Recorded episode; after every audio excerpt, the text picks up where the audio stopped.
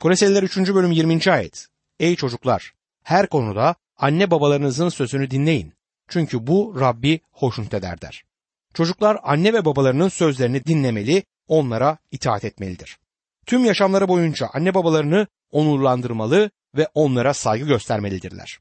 Tabi çocuk da zamanla büyüyecek ve gelişecektir. 30 yaşına gelmiş bir erkeğin annesinin sözünden çıkmaması gibi bir görüntüyü bu ayetin ışığında ben doğru bulmam. İster evli ister bekar olsun. Eğer bir çocuk erginlik çağını geçmiş ve reşit olmuşsa hayata kendi başına atılma ya da o evden ayrılma zamanı gelmiştir diyebiliriz. Tabii ki bu kültürden kültüre değişiklik gösterecektir. Batı toplumlarında çocuklar üniversite çağında evlerinden ayrılıp kendilerine yeni bir ev tutmalarına karşın Türkiye ya da Orta Doğu kültüründe bireysellik ön sırada olmadığından aileler birbirlerine daha bağlı, ilişkiler daha yakın ve güçlü olduğundan durum böyle olmayabilir. Kureseliler 3. bölüm 21. ayette Ey babalar çocuklarınızı incitmeyin yoksa cesaretleri kırılır der. Bu ayetin dikkate değer özelliği hem Efesliler hem de Koleseliler mektubunda olmasıdır. Musa'nın getirdiği ruhsal yasa uyarınca bu emir sadece çocukları ilgilendirmektedir. Büyüklere yönelik hiçbir söz bulunmamaktadır. Peki bu durumda ruhsal yasa anne babayı gözetmenden çok bir diktatör yapmayı mı amaçlamaktadır? Hayır. Kutsal kitabın Süleyman'ın meselleri kesimindeki çocuğun Rabbin isteğini bulma sorumluluğunu anne babaya verdiği yazılmaktadır. Bir örnek vereyim size. Süleyman'ın özdeyişleri 22. bölüm 6. ayet. Çocuğu tutması gereken yola göre yetiştir. Yaşlandığında o yoldan ayrılmaz der. Elçi Paulus sözlerine devam ederek konuyu iş yerindeki kutsallık konusuna getirir. Elçi Paulus burada işveren ile işçi arasındaki ilişkileri irdeleyecektir. Ey köleler! Dünyadaki efendilerinizin her sözünü dinleyin. Bunu yalnız insanları hoşnut etmek isteyenler gibi göze hoş görünen hizmetle değil, saf yürekle Rab korkusuyla yapın der. Göze hoş görünen hizmet diyor. Bu terimle yeni antlaşmada Elçi Paulus'un yazılarında sık sık karşılaşıyoruz. Paulus bu sözlerle şunu demek ister. Gözlerini saate dikme. Ama Mesih'e gözlerini dik. Çünkü yaptığın bu işle Mesih'e hizmet etmektesin. Evet bütün işlerimizi bu tutumla yapmamız gerekir. Bazen Mesih inanları Rabbe olan bağlılıklarından ve Rabbe hizmet etmeyi istediklerinden söz ediyorlar ama tembeldirler. Dostum şunu açıkça söyleyeyim. Eğer işinizde tembelseniz Rabbe bağlı olmanız güç. Bu kadar basit. Paulus Mesih inanlısının iman yaşamını en düşük düzeye indirgeyecek şu basit hedefi gösterir. Filipeliler 3. bölüm 13 ve 14. ayetlerde. Kardeşler kendimi bunu kazanmış saymıyorum. Ancak şunu yapıyorum.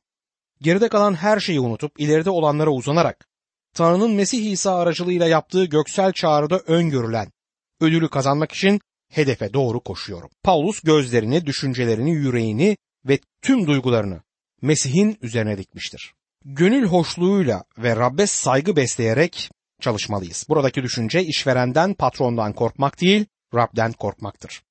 Koleseliler 3. bölüm 23 ve 24. ayetlerde Rab'den miras ödülünü alacağınızı bilerek her ne yaparsanız insanlar için değil Rab için yapar gibi candan yapın yazar. Elçi Paulus burada tüm yürekle candan yapın derken yaptığınız işleri hissederek ve severek tüm yürekten yapmamız gerektiğini söyler. Çoğu zaman candan bir dosttan söz ederiz ama biraz da yaptığımız işleri de candan yapsak ne güzel olur.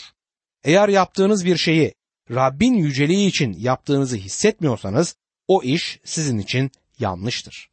Bazı insanlar bana gelip şunu yapsam doğru mu olur?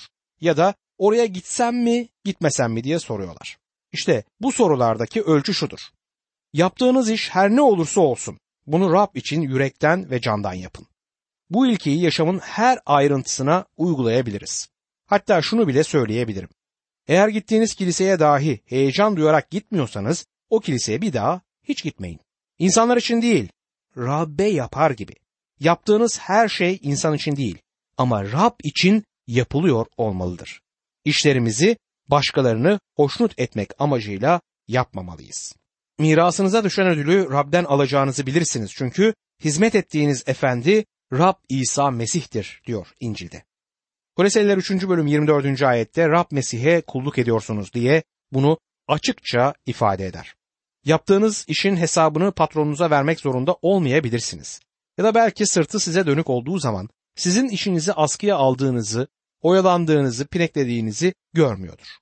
Böyle yaparak patronunuza tam zaman hizmet etmiş olmazsınız ama Rab İsa Mesih sizin ne yapıp yapmadığınızı çok iyi görüyor ve biliyor. Hesabı asıl ona vereceksiniz. Çünkü Mesih'tesiniz ve ona aitsiniz. Bu nedenle yaşamınızla ilgili tüm hesabı ona vermek zorunda olduğunuzu hatırlatmak isterim. Bizler yeryüzünde İsa Mesih'in temsilcileri olduğumuza göre o kendi temsilcilerinden sadık olmasını ister. Alçak gönüllü olup yaptıkları işlerde güvenilir olan ve bizim tanımadığımız sayısız insan yeryüzünde var. Bu insanlar patronlarına, kiliselerine, evlerine tamamen sadıklar. Böyle insanlar gerçekten az. Ama Rab bu insanların hepsini tanır. Onların her biri Rab tarafından armağanlarını alacaktır. Sanırım bizler cennette hiç ummadığımız kişilerin çok değerli ödüller aldığını görünce şaşıracağız. Çünkü hizmet ettiğiniz efendi Rab İsa Mesih'tir diyor bu bölümde. Mesih inanlısının yeryüzündeki hizmetlerine farklı bir yaklaşım getirir bu söz. Şu bir gerçek ki Rabbin işinde olup da tamamen gününü gün eden, kendinden beklenilenleri yerine getirmeyen bir sürü tembel hizmetçi var. Tembelliğin Rabbin hizmetindeki kişide olabilecek lanetlerden biri olduğunu söyleyebilirim. Şunu kilise yönetiminde bulunduğum dönemlerde de açıkça gördüm. İşi askıya alıp pineklemek, savsaklamak çok kolaydır. Nasılsa kimse görmez, kimse bilmez diye düşünürüz ama unutmayalım ki bizler yaptığımız işlerde aslında Rabbin kendisine hizmet etmekteyiz ve bir gün asıl ona hesap vereceğiz. Koleseliler 3. bölüm 25. ayet. Haksızlık eden ettiği haksızlığın karşılığını alacak. Hiçbir ayrım yapılmayacaktır der. Bizim burada düzeltemediğimiz yönlerimizi o bir gün kendisi bizde gerçekleştirecek. İşte bu ayette söylenmek istenen de budur. Rabbin hizmetinde bulunup ona hizmet edebilmek büyük bir ayrıcalıktır. Yine kilisede öğretmen olup oraya gelen insanlara, yetişkinlere, çocuklara İncil'den öğretebilmek de çok büyük bir ayrıcalıktır. Rab bir gün sizi ve beni yargılayacağı zaman sadakatimize bakarak bizi yargılayacaktır. Bütün insanlar bu yolla yargılanacaklar. Tanrı insanlar arasında hiçbir ayrım yapmamaktadır. Kardeşim bizler yaşayan Mesih'le bağlantı içerisindeyiz. Bu çok güzel, çok yüce bir gerçektir. Ama bu bereketi bizler kendi gücümüzle elde edemeyiz. Ama öte yandan o bize yardım edeceğini söyler. Bu çalışmayı hayatımda sadece kutsal ruhun kendisi gerçekleştirebilir. Kutsal ruh yeryüzündeki tüm ilişkilerimde benim için gözetmen olsun. Rabbi aramamız gerektiğini kutsal ruh bizlere anımsatır. Bizim sahip olduğumuz görkemli çağrı nedir? Bu şey bugün bize heyecan veriyor mu? Artık bugün Beytlehem'deki yemlikte yatan bebek İsa'ya değil ama babanın sağında tahta oturan diri İsa Mesih'e bakın. Diri olan İsa Mesih'e gidin. Koleseliler 4. bölüme geldiğimizde iş yerinde çalışırken yaşanması gereken kutsallık konusuna değinen bölüme gelmiş oluruz. Üçüncü bölüm işverenlerle çalışanlara yönelik teşvik sözleriyle son bulmuştu. Dördüncü bölümde teşvik sözleriyle devam edecektir. Koleseliler 4. bölüm 1. ayette Ey efendiler! Gökte sizin de bir efendiniz olduğunu bilerek kölelerinize adalet ve eşitlikle davranın der. Efendiler diyor. Paulus sadece çalışanlara, kölelere konuşmaz ama aynı zamanda patronlara da konuşur. Eşitlik sözcüğü burada küçümsemek, aşağı görmek değil, kendisi gibi görmek hatta ve hatta kendisinden büyük görmek anlamında kullanılır. Efendi kölesine karşı adalet ve eşitlikle davranmalıdır. Göklerde sizin de efendiniz var der. Efendi ve patron da bir gün Mesih'in önünde duracaktır. Mesih'e iman etmiş her işçi gibi Mesih'e iman etmiş bir işveren de Mesih'in yargı kürsüsünün önüne gelecektir. Bu söz hiç kimse arasında bir ayrım yapılmayacağını açıkça gösterir. Bu nedenle her nerede çalışırsak çalışalım, çalışanlar ve işverenler olarak görevimizi Mesih'e yapıyormuşuz gibi yerine getirmemiz gerekir. Çünkü onun bir çocuğu olarak yaptıklarımız ve sunduğumuz hizmet için her gün Mesih'e hesap vereceğiz. Şimdi de bundan sonraki birkaç ayet Mesih inanlısının çok önemli olan diğer bazı davranışlarına değinecektir. Bunlar nedir? Bunlar dua konusu, insanlar önündeki yaşayışımız ve söylediğimiz sözlerdir. Koleseliler 4. bölüm 2. ayette kendinizi duaya verin. Duada uyanık kalın, şükredin der. Buradaki iki söz el ele yan yana giden sözdür. Dua edin ve uyanık olun. Bunların her ikisi de çok önemlidir. Bu sözler bize Nehemya'nın başından geçen olayları sanki anımsatır. Düşmanları Nehemya'yı Yaruşilim'in duvarlarını yeniden yapmaktan alıkoymaya çalıştığı zaman Nehemya pes edip bir köşeye çekilmedi. Tam tersine bunu duada Rabbe getiriniz diyerek başladığı işi yarıda bırakmadı. Nehemya 4. bölüm 9. ayette şöyle dedi. Ama biz Tanrımıza dua ettik ve gece gündüz onları gözetlesinler diye nöbetçiler diktik. İşte Paulus burada da aynı şeyi söyler. Bağlılıkla dua edin ve uyanık olun, bekçilik yapın der. İnsan bir konuda dua ediyorsa amin demekle birlikte o doğrultuda bir takım işlerde yapmalıdır. Her konuda sadece dua edip her şeyi sadece Rabbe bırakmak büyük bir yanılgıyı oluşturur. Çünkü bizim adım atarak yapacağımız şeyler de bulunur. İnanların arasında bazen oldukça dua ile ilgili saçma şeyleri duymaktayız. Geçenlerde kanser olduğu kesinleşen bir vaizden bir mektup aldım. Şöyle diyordu mektubunda. Hastaneye gittim, kanser teşhisi koydular ve ameliyat olmam gerektiğini söylediler. Sonra eve döndüm. Birkaç kardeşle konuştum ve onlar bana Rabbe güven, Rabbe güvenirsen Rab şifa verir dedi. Ben de hemen oturup ona bir mektup yazdım ve şöyle dedim. Kardeşim, Rabbe güvenmek harikadır. Ama evde de tembel tembel oturmak akılsızlıktır. Rab bize akıl ve mantık verdi. İnsanoğlu bu aklıyla tıp alanında büyük ilerlemeler kaydetmiştir.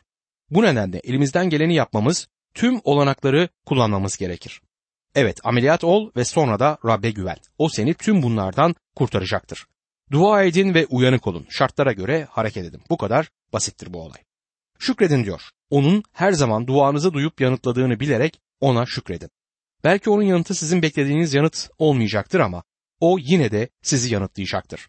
Bu işlem aynen nefes almak ve vermek gibidir. Dua ederken nefes alırız, şükrederken de aldığımız nefesi veririz. Koreseliler 4. bölüm 3 ve 4. ayetlerde aynı zamanda bizim için de dua edin ki Tanrı sözünü yaymamız ve uğruna hapsedildiğim Mesih sırrını açıklamamız için bize bir kapı açsın. Bu sırrı gerektiği gibi açıklıkla bildirebilmem için dua edin diyor. Paulus burada bizim için de dua etmeyi unutmayın der. Artık bu çağda Paulus için dua etmemiz bir işe yaramaz ama kendi topluluğumuzda görev yapan ruhsal çobanınız, vaiziniz ve İncil öğretmeniniz için dua edebilirsiniz. Mesih'e ilişkin gizin bildirilmesi ve Tanrı bize bir kapı açsın ve sözü yayalım şeklinde burada karşımıza çıkar. Paulus bu sözleri yazdığı zaman cezaevindeydi. Serbest bırakılmak ve açılacak bu kapı aracılığıyla İncil'i yeniden müjdelemek istiyordu.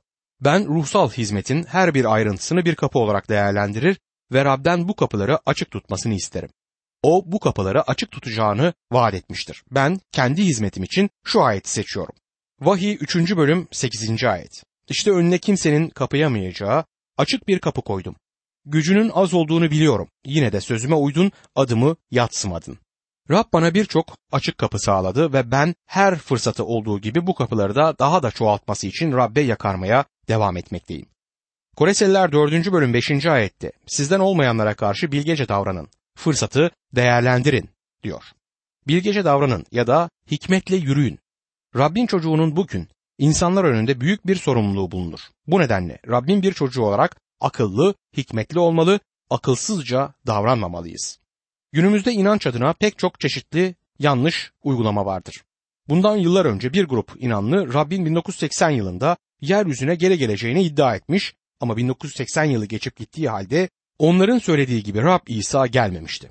Bu tür iddiada bulunanlar acaba Rab'le özel bir görüşme hattına mı sahipler? Hayır. Böyle bir şey yok. Mesih inanlısı iman etmemiş bir dünya önünde bu tür sözler söylememelidir. Ya da davranışlarımız ve yaşam biçimimiz açıkça göstermedikçe Rabbin yolunda gittiğimizi söylememeliyiz. Dünya önünde söylediğimiz ve yaptığımız şeylere dikkat etmeliyiz. Dostum inanlı olmak, Rabbe güvenmek harikadır ama aynı zamanda akıllı ve hikmetli olmak da gerekir. Elinizdeki vakti değerlendirin. Evet fırsatı satın almalı, ele geçen tüm fırsatı iyi değerlendirmeliyiz. Bir fırsatla karşı karşıya geldiğimiz zaman Rabbin sizi yönlendirmesini dileyin. Kendinizi ön plana çıkartmayın. Rab'den bir kapı açması için dua edin ve o bunu yapacaktır. Evet dostum, bırakın kapıyı o açsın. Siz kendi kendinize hareket ederek hayal kırıklığına uğramayın. Ben bir çoban olarak birçok kapıyı çaldım ve içeri girdim. Ama birçoğunda hayal kırıklığına da uğradım. Ama bu hatalarımdan büyük dersler öğrendim. Şimdi artık içeriye girmeden, adımımı atmadan önce her zaman dua ediyorum. Rabbin isteğini anlayabilelim ve ona yaraşır adımı atabilelim diye. Koleseliler 4. bölüm 6. ayette Sözünüz tuzla terbiye edilmiş gibi her zaman lütufla dolu olsun. Böylece herkese nasıl karşılık vermek gerektiğini bileceksiniz diyor. Bazıları bu ayetin sözünüz tuz olsun dediğini düşünür. Bu nedenle zaman zaman iğneleyici sözler söylerler. Oysa bakın bu ayet ne diyor? Sözünüz tuzla terbiye edilmiş gibi her zaman lütufla dolu olsun. Mesih inanları elbette gerektiğinde kötülüğü eleştirecek sözleri söylemelidir. Aynı zamanda bir Mesih inanlısı can sıkıcı da olmamalıdır. Her zaman canlı, cana yakın, heyecanlı, yaşam dolu, güler yüzlü olmalıdır. Neden? Çünkü herkese nasıl karşılık vermek gerektiğini bilecektir. Sevgili dostum Mesih inanlarının paylaşımı yürektendir. Şimdi de Pavlus'un şahsen tanıdığı insanların kayda değer bir listesine geliyoruz. Bunlar birinci yüzyılda yaşamış kadın ve erkeklerdir. Roma yollarında yürümüş, Roma kentlerinde yaşamış ve Roma yönetiminde olan insanlar. Putperestliğin ortasından çıkıp geldiği halde İsa Mesih'e iman ederek Tanrı çocuğu olmuş kişilerdir bunlar. Burada adı geçen kişilerden çoğu Efes kentinde yaşamıştı. Efes'e gittiğimde büyük tiyatronun en tepesine çıkıp aşağıda limon yoluna bakınca birden o eski antik günleri hatırladım. Oradan bakan bir kimse aşağıda yürüyen Paulus'u, Onesimus'u, Aristorkus'u, Tikus'u, Epafras'ı ve diğerlerini rahatlıkla görebilir. Bunların hepsi de Mesih inanlılarıydı. Birinci yüzyılda yaşamış Tanrı adamlarıydı. İlginç olan şu ki Paulus ne Roma'da ne de Kolese'de bulunmadığı halde çoğu bu kentlerden olan ve kendisinin şahsen tanıdığı kişilerin adlarını saymaktadır. Bu da açıkça göstermektedir ki Paulus birçok kişiyi Rabbe kazandırmış, bu kişiler de kendi ülke ve kentlerine dönerek bu yerlerde yaşayan insanlara Mesih'i müjdelemişlerdir. Paulus şahsen tüm bu şehirlere gidip insanlara tek tek müjdeyi anlatamazdı. Yani Paulus tüm kent ve kasabaları şahsen kendisi müjdelememiş ama kendisinin yetiştirdiği inanlar buralarda İsa Mesih ile ilgili haberi anlatmışlardı. Koleseliler 4. bölüm 7 ve 8. ayetlerde Rab yolunda emektaşım ve güvenilir bir hizmetkar olan sevgili kardeşimiz Tikos benimle ilgili her şeyi size bildirecektir. İşte bu amaçla durumumuzu iletmesi ve yüreklerinize cesaret vermesi için kendisini size gönderiyorum diyor. Tikus Efes'teki inanlı topluluğunun ruhsal önderiydi. Bu aynı kişiden Efesliler 6. bölüm 21. ayette, Elçilerin İşleri 20. bölüm 4. ayette ve 2. Timoteus 4. bölüm 12. ayette de söz edilmektedir. Tikos, Rab'de çok değerli ve sevgili bir kardeşti. Koleseliler 4. bölüm 9. ayette onunla birlikte sizden biri olan güvenilir ve sevgili kardeş Onesimus'u da gönderiyorum. Burada olup biten her şeyi size bildirecekler diyor. Onesimus, Filimon'un Kolese kentindeki kölesiydi. Efendisinin evinden kaçmış daha sonra Paulus aracılığıyla İsa Mesih'e iman etmiş ve şimdi yine Paulus tarafından efendisi Filimon'a geri gönderilen birisiydi. Paulus Onesimus'u geri yollarken Filimon'a bir mektup yazmış ve ona Onesimus'u Rab'de bir kardeş olarak kabul etmesini istemişti. Efendi ile köle şimdi Mesih'te birer kardeş durumuna gelmişlerdi. Koleseliler 4. bölüm 10. ayette hapishane arkadaşım Aristarhus ve Barnaba'nın yeğeni Markos size selam ederler. Markos'la ilgili buyruklar aldınız. Yanınıza gelirse kendisini kabul edin demektedir. Aristarhos Pavlus'un cezaevi arkadaşıydı aynı zamanda da iyi bir dostuydu. Markos Barnaba'nın kız kardeşinin oğluydu yani yeğeniydi ve Yuhanna Markos olarak da anılmaktaydı. İncil'in Markos bölümünü yazan kişi odur. Anımsayacaksınız Markos Paulus ile Barnabas'ı ilk haber gezisinde yalnız bırakarak ayrılmış. Bu nedenle de Paulus ikinci hizmet gezisinde Markos'u yanına almak istememişti. Elçi Paulus Yuhanna Markos'a ilişkin yargısında haksızca davranmıştı. Markos iyi biri olduğunu kanıtladı ve burada Paulus'un onun bu durumunu onayladığını, onu övdüğünü görüyoruz.